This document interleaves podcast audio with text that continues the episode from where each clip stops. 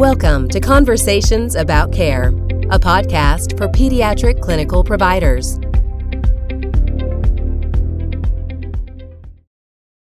Hi, this is Sandy Hassink, and I'm the medical director for the American Academy of Pediatrics Institute for Healthy Childhood Weight.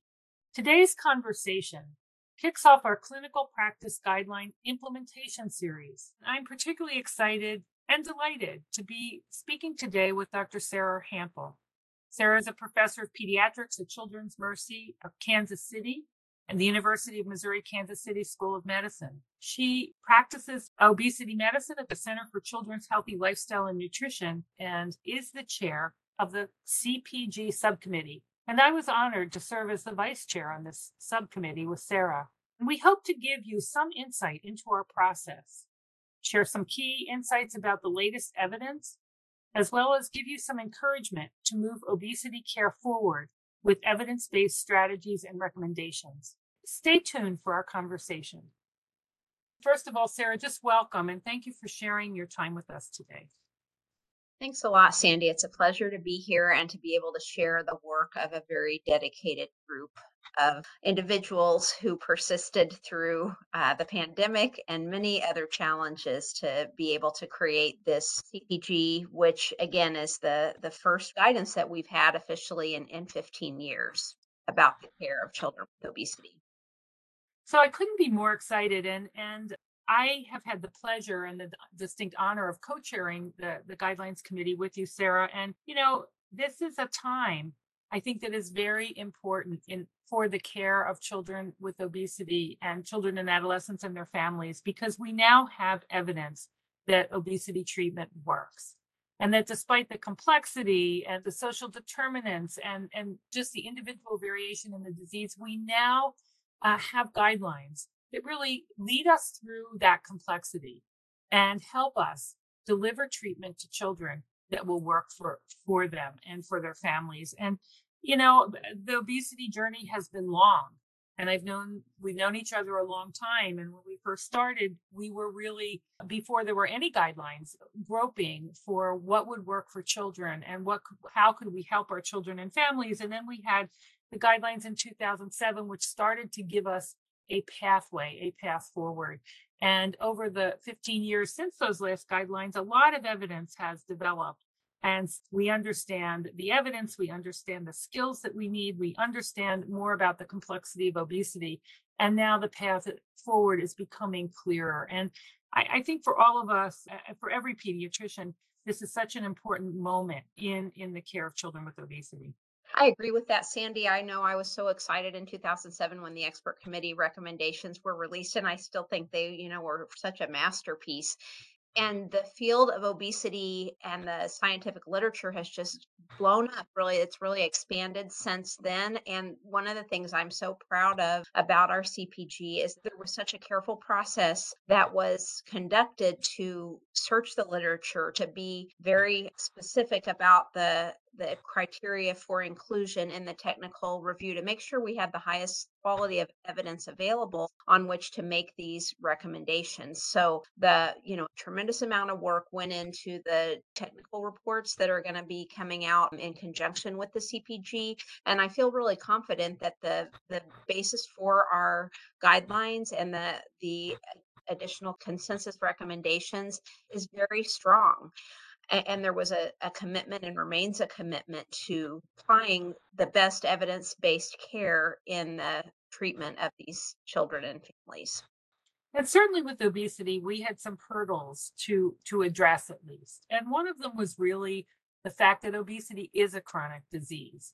And those of us who worked in the field for a long time kind of know this in in in our bones because we see patients all the time who are suffering from the, the disease process of obesity, um, almost every body system is affected. There are there are comorbidities in obesity that that we never thought to see in children that prior to the obesity epidemic we only saw in adults. And so I think those of us who are intimately involved really don't feel it's surprising to say obesity is a chronic disease, but to say those words to the public, to people who haven't been intimately involved, sometimes seems surprising so um, I, I really think that the committee worked hard to help people understand the the complexity and the extent of the disease, notwithstanding that we now have evidence that we can treat it. So, how are you thinking about how do we help people understand sort of the importance of acknowledging obesity as a chronic disease? I think that you know we definitely there's definitely a lot of writing in the CPG as well as in the the great AAP policy statement um, on weight bias and stigma that came out several years prior to the CPG that really helps people understand that obesity is much more than ener- energy in versus energy out and what we eat and drink and how much activity we do. And I, I like to really start out by talking with families about this when I see them in clinic that I we understand it is hard to be a healthy weight these days. There are a lot of things that are are beginning to be known and that are still unknown that that uh-huh. contribute to a child's weight. And I think you know again really helping people see that beyond the the usual recommendations of eating uh, healthier and getting more physical activity, there is a lot more that we can do to support the child and family. And again, recognizing the complex etiologies and and uh, interactions that are happening within their home, their community, even state and and uh, other policies, institutional policies that may be affecting a child's ability to be a healthy weight. So I think it's one of those things where we need to continue to emphasize the chronic disease nature and also at the same time let families know and let our colleagues know we're about the whole we're about health of the whole child. Um, that's what the aap is is dedicated to is improving the health of the whole child and we you know as individual clinicians want to help improve the health of the child physically emotionally and recognize all those drivers that are playing a role in the child's weight. So well said and you know i i in in uh devising you know we've all worked on uh, implementation materials for the guidelines and teaching materials and um, you know we we have in those teaching ma- materials a slide that talks about the the social determinants of health and how they actually interact with our physiology and our, our hypothalamic pituitary axis, our neurophysiology, and how our environments change our physiology and change our biology. And I think that concept also is really important to understanding that that obesity is not uh, about just individual choices and you're working with a clean slate that the environment is actually working on our physiology and our biology uh, to change us. And those changes make it hard for for many people to achieve a healthy weight. And so we see here that obesity is almost a paradigm disease about the impact of the environment on on the child. And so we as pediatricians strive to to help the child be their healthiest possible selves as they move to that trajectory to adulthood. And i think we all see every day that the impact of an adverse environment of food insecurity of weight bias and stigma aces on physiology and how that impacts the child uh, and how in obesity results. And then you have a vicious cycle with obesity itself uh, in this culture of stigma. That is a stressor, and how that impacts again on our physiology and and makes it harder and harder to achieve a healthy weight. And I'm emphasizing that because I think when we first thought about obesity and we began to recognize, oh, we have an epidemic here of obesity, we were still back in in the culture of this was some kind of individual failing of decision making. And we know that it is not. So I think that it's important for all of us to come to the disease of obesity with a lot of understanding because our understanding then translates, just like you said, to the understanding of the patient and family and can remove some blame and guilt from them and help them, you know, take action uh, with us in participating in their obesity treatment one of the things that that has been striking to me about working through this CPG process has been you know, the real concern now about the comorbidities and how they how much they do impact even young children with obesity. And can you uh, reflect a little about the journey about understanding the comorbidities and what that means to be treating comorbidities as we treat obesity? That's a great point, Sandy. That really one of the very exciting things I think about what lies ahead and and that there are many evidence-based tools now for treatment is that you can actually successfully treat the child's comorbidities as the child achieves a healthier weight. These comorbidities are real. They do need to be looked for and evaluated and yet you know, certainly not all hope is lost by any means. We have a lot of again evidence-based tools that are available to help address the child's weight and in doing so address those comorbidities which as you said could be medical they could be psychological. There are a number of different ways that obesity affects the child and our understanding of that and our commitment to the whole child's health i think is what's going to to really propel us as pediatricians to be able to help connect these families with available resources for helping them achieve a healthier weight and lower comorbidities. So, when we think about obesity treatment, the core part of obesity treatment is intensive health and lifestyle and behavioral treatment. And can you talk a little bit about how that's been put together in the CPG? Sure.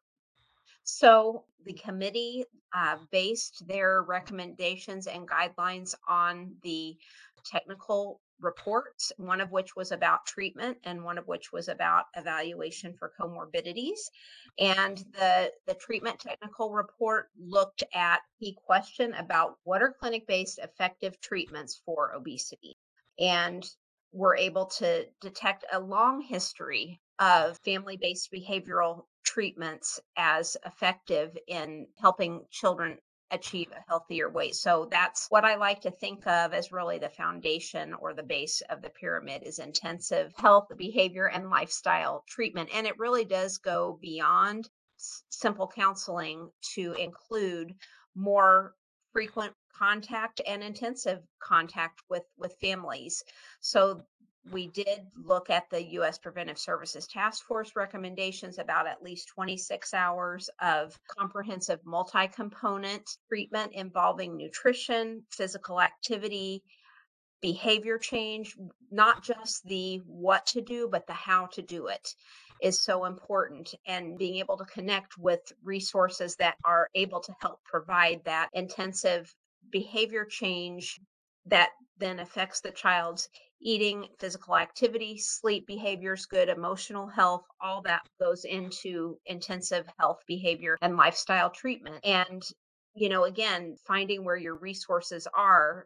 We know those resources are limited, but they're growing and looking at where you can partner with colleagues in your in your health community such as uh, registered dietitian nutritionist behavior behavioral health specialist exercise specialists to be able to provide multi-component intervention to help the child and to help the child achieve a healthier weight and and better overall health is kind of again the, the base of the the base of the pyramid or the foundation of treatment. So that's you know that's what i would say in, in a very you know, very quick nutshell, you know, at least three months of duration, at least 26 hours worth of, of treatment is is what comprises intensive health, behavior, and lifestyle treatment. So that and that's why you're chair of the committee, Sarah, because you could uh, give us such a great synopsis of that. One of the changes that has come about through reviewing the evidence and the guidelines is that we do not wait to to provide obesity treatment for the children when a child is diagnosed with obesity, treatment starts then. And I think this is a very important point to, to have at the forefront. We know that there's no reason to wait. There's no benefit to waiting, but there's tremendous benefit to beginning treatment. And there's benefit to that child and family because hopefully we're catching obesity early and treatment itself is safe. There's no downside to treatment. So I think this is a really important point for people to focus on. When you identify a child with obesity, treatment starts then. and taking the whole child approach to that. So treatment starts, it's geared to the resources you have in your practice, the resources in the community, the resources the family has, but treatment starts immediately. How big a change do you think that will make in people's approach to obesity? The fact that we're now looking at treatment starting at the moment of diagnosis. You know, I think it, I, I'm hopeful that it will really encourage clinicians to again use the available resources that they have to talk in a you know in a patient centered sensitive manner with patients and families about their child's weight and the the health risks that are associated and also you know i'm so excited about the implementation tools that are going to be available because these are going to be such great resources for clinicians to be able to grab easily and to implement to help them talk about the issue again in a sensitive manner to be able to offer what available treatment options there are both you know within and outside the office and to be able to monitor again the child's progress through that intensive health behavior and lifestyle treatment and to be able to know that structured weight management treatment actually is associated with a lower risk of disordered eating. We know that that's often a concern of parents and clinicians and other healthcare professionals. Am I going to potentially induce an eating disorder if I talk about this with the child and family? And eh, again, the, the, systematic reviews that have been done indicate that structured weight management treatment is actually associated with a lower risk of disordered eating in, in children with obesity. So I think that some comfort and reassurance will also provide that to the, mm. the busy clinician. You know, and it, it just brings up a point to me I think about a lot. So much of what we as clinicians understand about obesity, just like we were talking about earlier, if we understand obesity as a chronic disease and we understand the complexity, that helps us in our discussions with parents and families and patients. And if we understand that obesity treatment needs to begin immediately, that helps us tailor the treatment and initiate treatment. And the other thing I think we, there are many things uh, involved here, but one of the other things we really need to understand is the pervasiveness and impact of weight bias and stigma.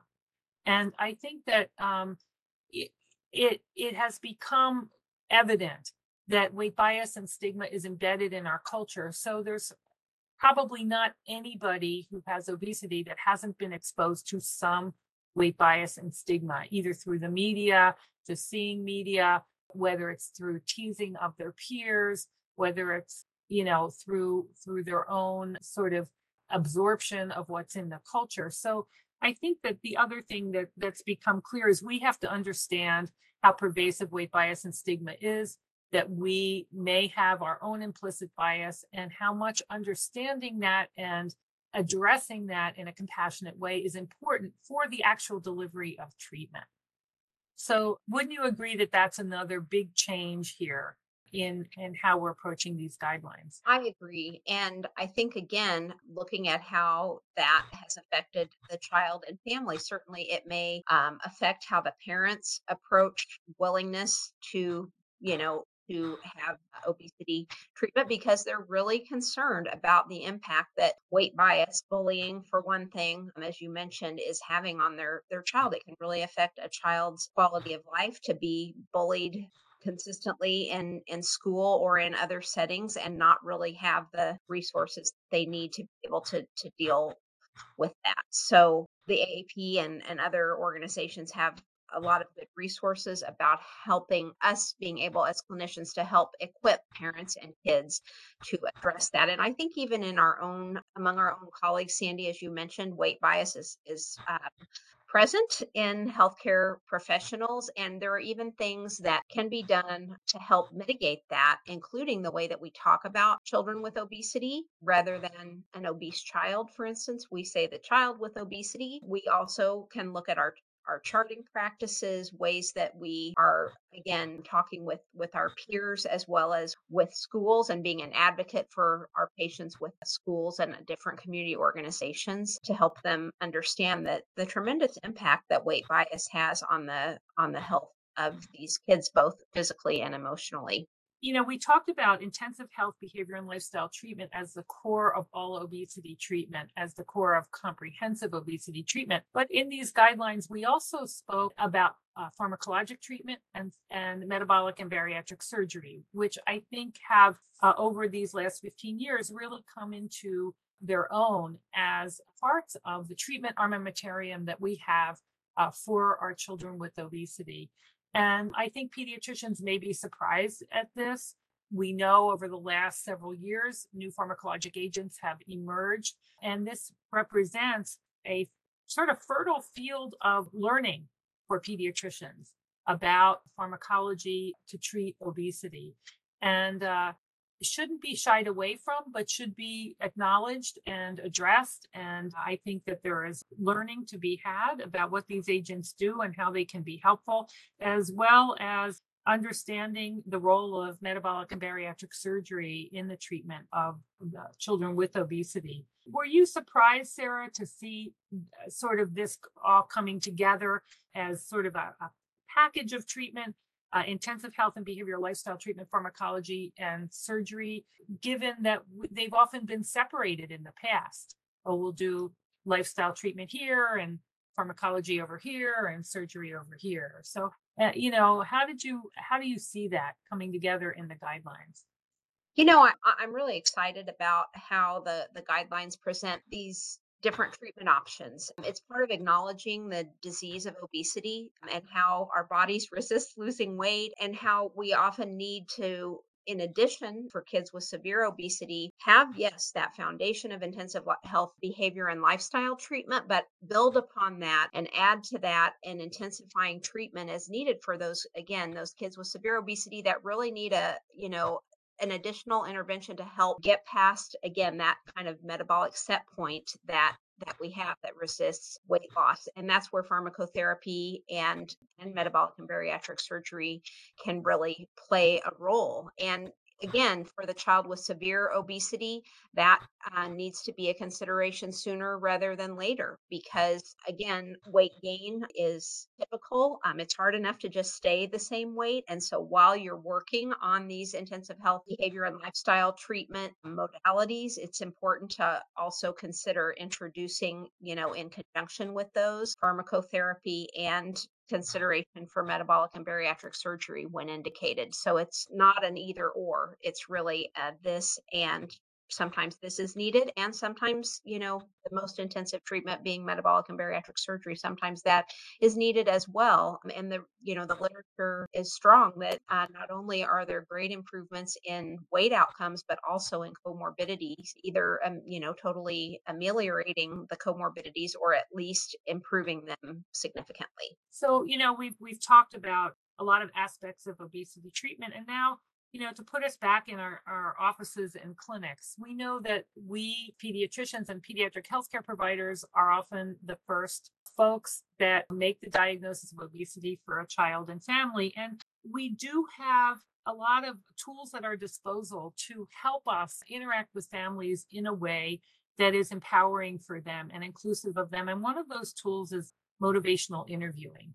And we did feature motivational interviewing in the clinical practice guidelines as a, an extremely important, I might say almost essential tool in our ability to engage patients and families in treatment, to partner in treatment with them, to help them through the, the sort of exacerbating and remitting course that obesity often is.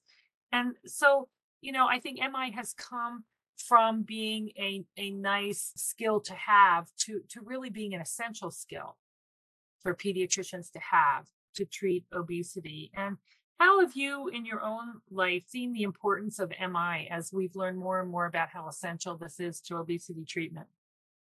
You know, I was first introduced to MI in medical school with a, a very valued mentor and then opportunities to interact with medical students and with residents really promoted it and you know used it in my own practice and among my peers and we've we've had a number of, of trainings at Children's Mercy for MI. Just again, seeing it, it has such value, not just in care of children with obesity, but also a number of different chronic conditions. So it's generalizable to other conditions. And the more you do it, the better you get at it. So that you know it doesn't end up taking a lot more time than maybe more of a traditional approach you know it, it's it's one of those definitely reinforcing practices that i do that kids you know again we want kids to be able and families to be able to surface their own intrinsic motivation for change. I tell them you all are in the driver's seat. You know your family best. We're here to help you make these changes decide what changes you want to make and make the changes and then help you move on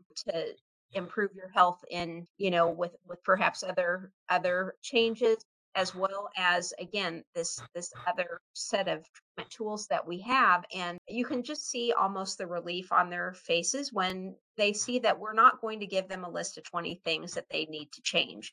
We're going to talk about what if anything do they want to make a change in and, and help them give them the tools that they need. Again the how not just the what but the how to actually make these changes and sustain these changes. And it's empowering i think for the parents in their own role as parents and empowering them to make these changes and help their their children through the changes as well as siblings. And you know really helps them start thinking of why do they want to be healthier and what will it mean for them? It's much more effective in the long term than being you know being told what to do or having somebody impose their desire for what health should be versus you saying okay i you know i'm going to take charge of my own health. So it's really been a very empowering technique to use in a variety of, of clinical situations and again i think it gives parents and kids more self confidence in what they can do and be successful with. And then we build on those successes to, to think about the next steps.